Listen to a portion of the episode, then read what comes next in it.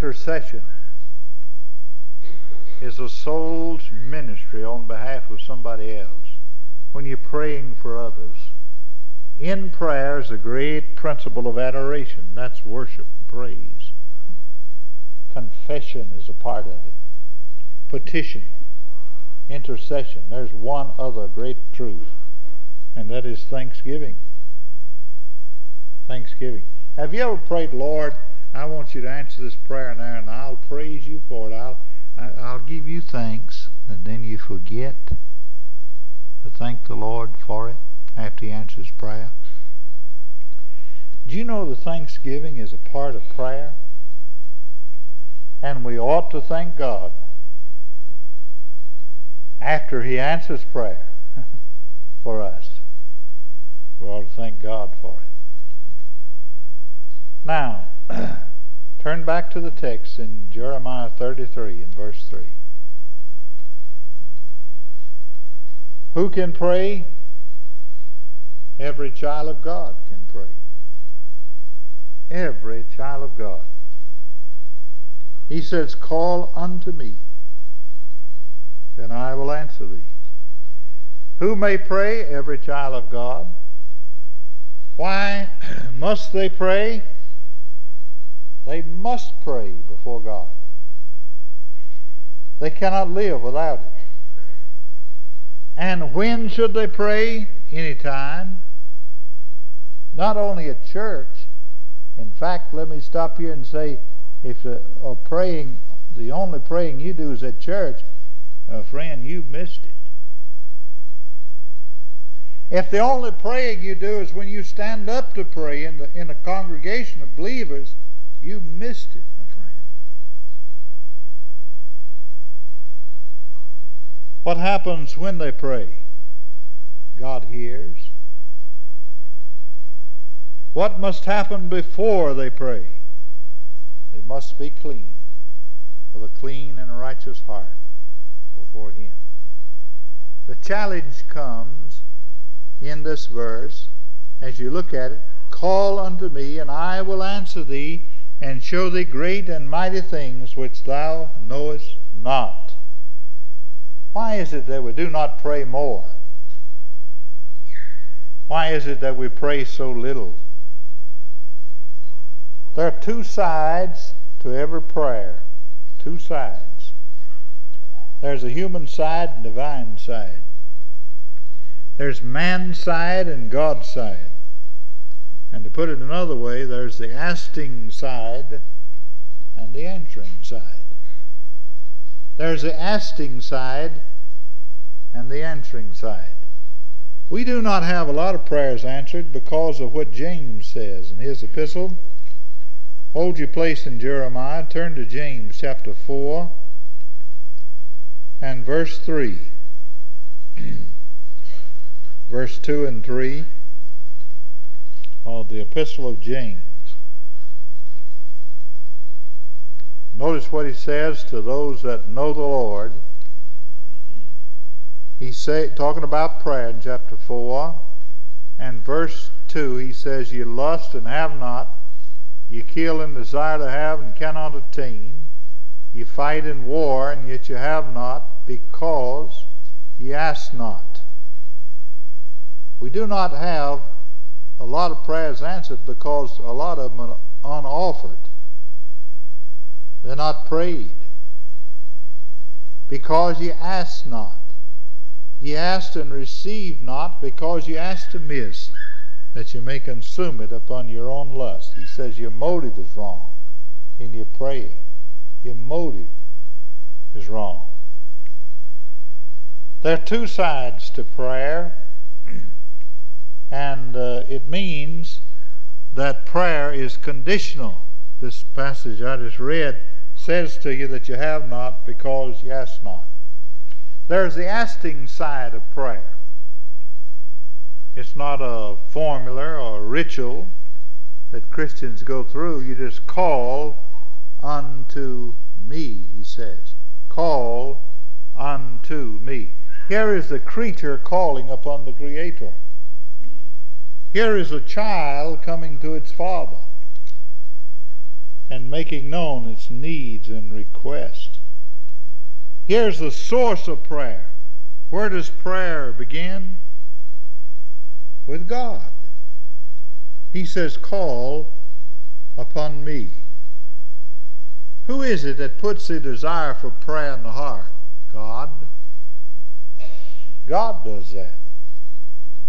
And when we pray, we must take into account that God is the one who takes the initiative in our praying. In fact, we don't know how to pray, do we? None of us. We're still learning, my friends. We're still learning. I'm turning to Romans eight and verse twenty-six. And this is exactly what it says, that we're in a learning process about this thing of prayer. Most folks think they know everything about prayer, and this is something that you learn in a lifetime. In Romans eight, verse twenty-six, "Likewise the Spirit also helpeth our infirmities," our weaknesses. "For we know not what we should pray for as we ought."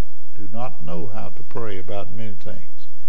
"But the Spirit itself," or really the translation is "the Spirit himself, maketh intercession for us with groanings which cannot be uttered. For he that searcheth the heart knoweth what is the mind of the Spirit, because he maketh intercession for the saints according to the will of God." Many of the things we pray for is not in the will of God, and therefore the Spirit of God takes them and he irons them out, gets them straightened out before they present it. See, there's one within helps us with our praying. He helps us with our praying. He comes to us and he teaches us how to pray. How do you learn to pray? By praying. By praying. Some of you here in the church are just beginning to pray publicly. And the more you do it, the more you learn to. The more you learn to. And then the simplicity of prayer is in our text. It says, "Call." Call upon the Lord. Call upon the Lord. It may be in an audible voice, or it may not be. It may just be in the heart as you call upon the Lord. It may never find words, this call I'm talking about. It may be deep in the heart, but it is a call to the Lord. It's a call to the Lord. Have you ever prayed like that? It's something you couldn't share with anybody, but you're calling upon God concerning it. It is a call in the heart. The Lord says, "Call upon me, and I will answer thee." I will answer. You know, this Bible says when a believer that's right with God prays, that he prays right into the ear of God when he prays. That's right. God's ear is open. His ear is open. Here's the source, God. Here's the simplicity, call. Here's the scope of it. It's without limits. Anyone can pray about anything, anywhere, anytime. Any believer can call upon the Lord. And then it says to unbelievers, "Whosoever shall call upon the name of the Lord shall be saved." Maybe somebody in here this morning that's not saved. Did you know that that call of faith from your heart to the Lord can get the job done? You can be You can know in your heart that you're saved this morning. God can give you assurance that you're saved. You know, there's a lot of folks go through life uh, depending on uh, when they come down to death, depending on where they're zigging or zagging when they come down there. Listen, don't live like that. You can find assurance and know in your, your heart when your eyes close here, you'll be in God's presence. You can know that. You can know that. Now, that's the asking side. The source is God. simplicity is called, the scope is unlimited. That's the asting side. That's the asking side. And then there's the answering side of prayer. What happens when we do the calling? He said, I will answer. That's God talking. I will answer. He promises a certain answer. I will. I will. Now listen to me. Listen to me. There's a lot of confusion now, and a lot of folks have gone wrong here about praying. Now listen to me. A true believer cannot pray and not get an answer. Now hear me. When you're right with God, you get an answer. God always answers every prayer that's prayed to Him. That sounds strange? That's so. There's a direct answer. He answers right away. He answers so quick that it frightens us sometimes. We pray about something, Lord, I want you to work this thing out. Before we know it, the whole thing's unfolding and the whole thing's worked out. It almost scares to death when He answers. That's right. Mister George Mueller, you've heard of him, the praying man. And he's been mentioned here in the church sometime before by somebody came here. George Mueller, who believes so much in prayer, who was on a boat coming in into America, and uh, back in those days the sailboats, you remember, that was the type of boats they had with the sails, and uh, the wind died down and the boat was drifting toward an island where there were cannibals, tribes of folks who would eat you alive, you know. And uh, that old captain was an atheist. And he didn't believe in God and the Bible, but he knew that man of God was on board. And somebody said to the captain, if you'll go ask him to pray, God will send the wind and we'll go back the other way from this island. And he said, no, I can't do that. Don't believe in it. But that boat, the wind was had died down so that the boat was just drifting, going with the waves toward that island. Finally, the old captain, in desperation, went down and found the man of God. Here's what he said. He said, I'll pray if you'll hoist the sails. He said, when I pray, God will send the wind. Old captain said, I can't do that. They'll think I'm crazy if no wind comes. He said, no prayer. Finally, in desperation, he raised the sails. When he did, Mueller dropped upon his knees and said, oh, God, send the wind. And they had so much wind that it drove them out to sea. Oh, my friend, listen to me. Direct prayer. Sometimes God sends it direct. It frightens us to death.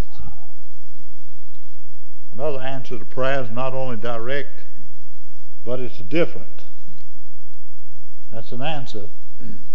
Sometimes it's different from what we expect. We say, now, God, I want you to do this, and I want you to do that, and be sure and do number three. And then God twists it all around. He does it a different way. Still an answer. And then a third, th uh, a third answer is a delayed answer. God has good reason for delaying sometimes some of the prayers we pray. If He answered all these prayers that we prayed, you know, these foolish kind of things, why, it wouldn't be good for us. That's right. Delayed is still an answer. And then number four is a denial. Did you know no is an answer? Did you know when you pray to God and you ask for something and God says no,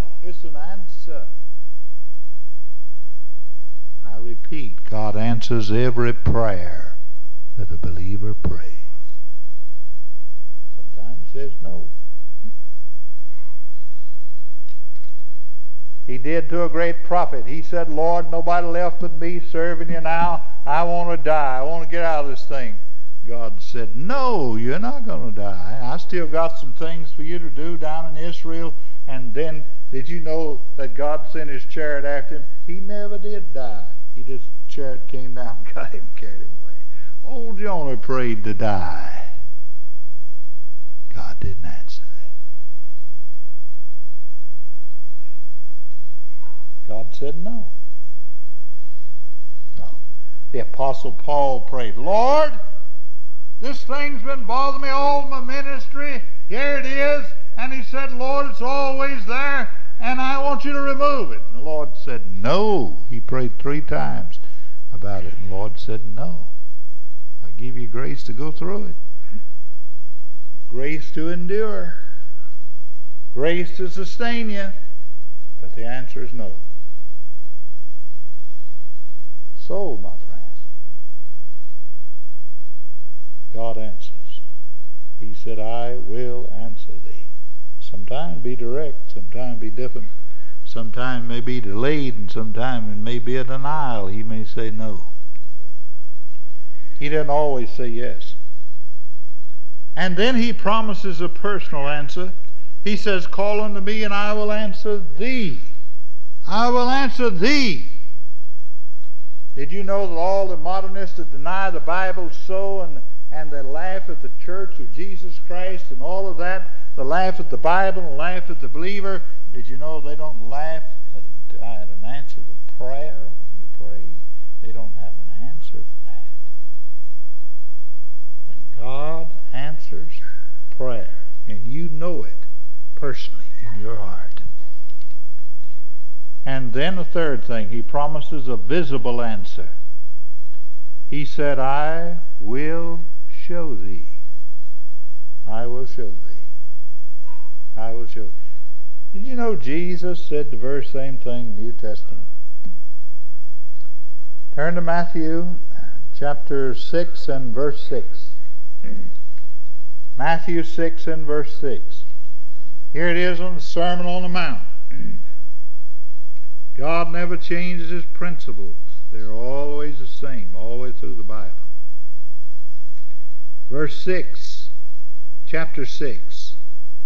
"But thou, when thou prayest, enter into thy closet, and when thou hast shut thy door, pray to thy Father which is in secret, and thy Father which seeth in secret shall reward thee openly." Openly. Visible. Visible. He said you contact God in the closet, there by yourself, in your prayer closet, in the place that where you're alone when you pray, in your private devotions. He said God will make it visible openly when he answers. Not only is it personal and visible, he promises a mighty answer. He says, "Great and mighty things. I will show thee great and mighty things." Things. Did you know it's all right to pray for things?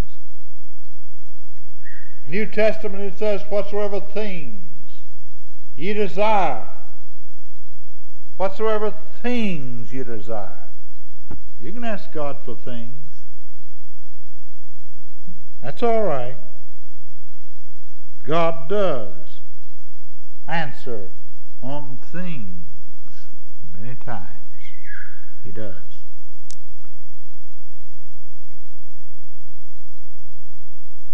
Certain, personal, visible, mighty. There's one thing left.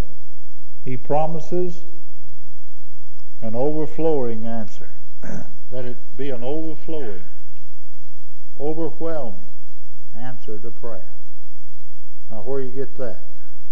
"Call unto me, and I will show thee great and mighty things which thou knowest not." Now, in the Hebrew language, this is what it means. Now, listen. I've traced this out, my friend, and I wanted you to get it this morning.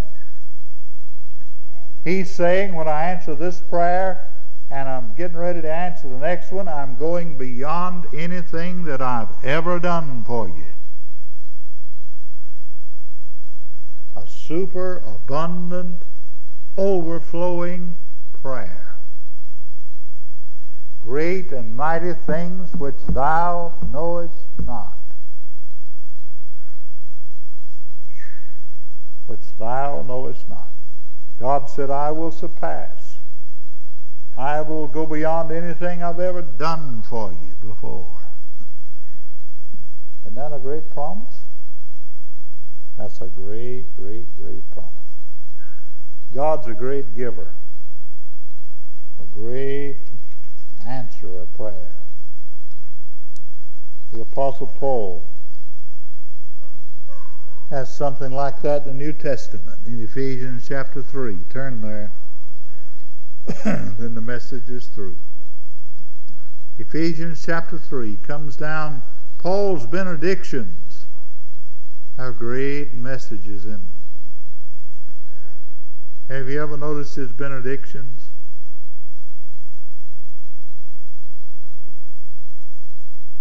In verse twenty and twenty-one, chapter three of Ephesians.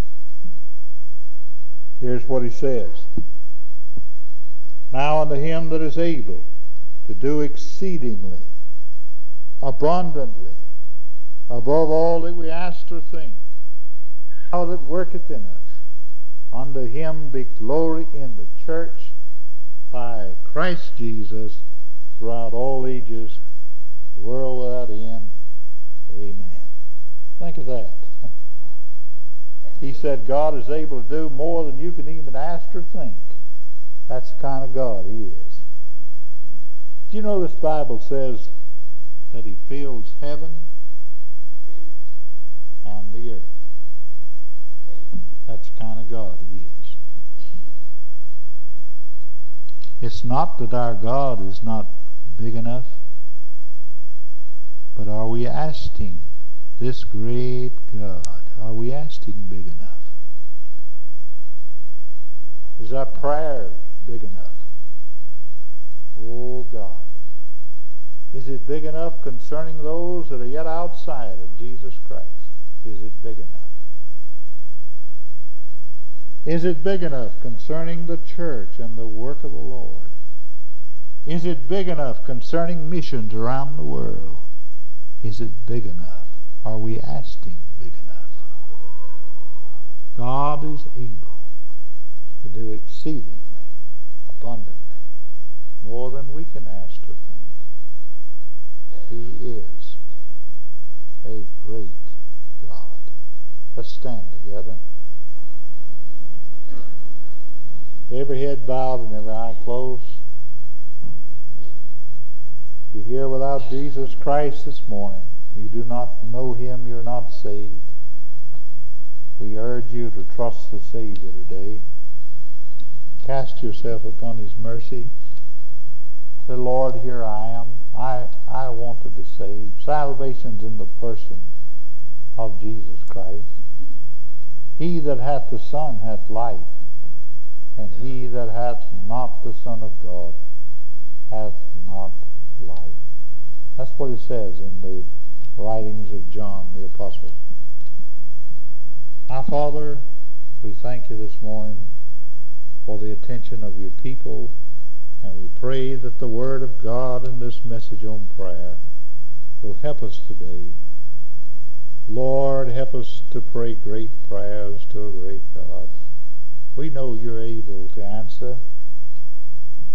And Father, we pray that you'd drive back the opposing power of Satan now.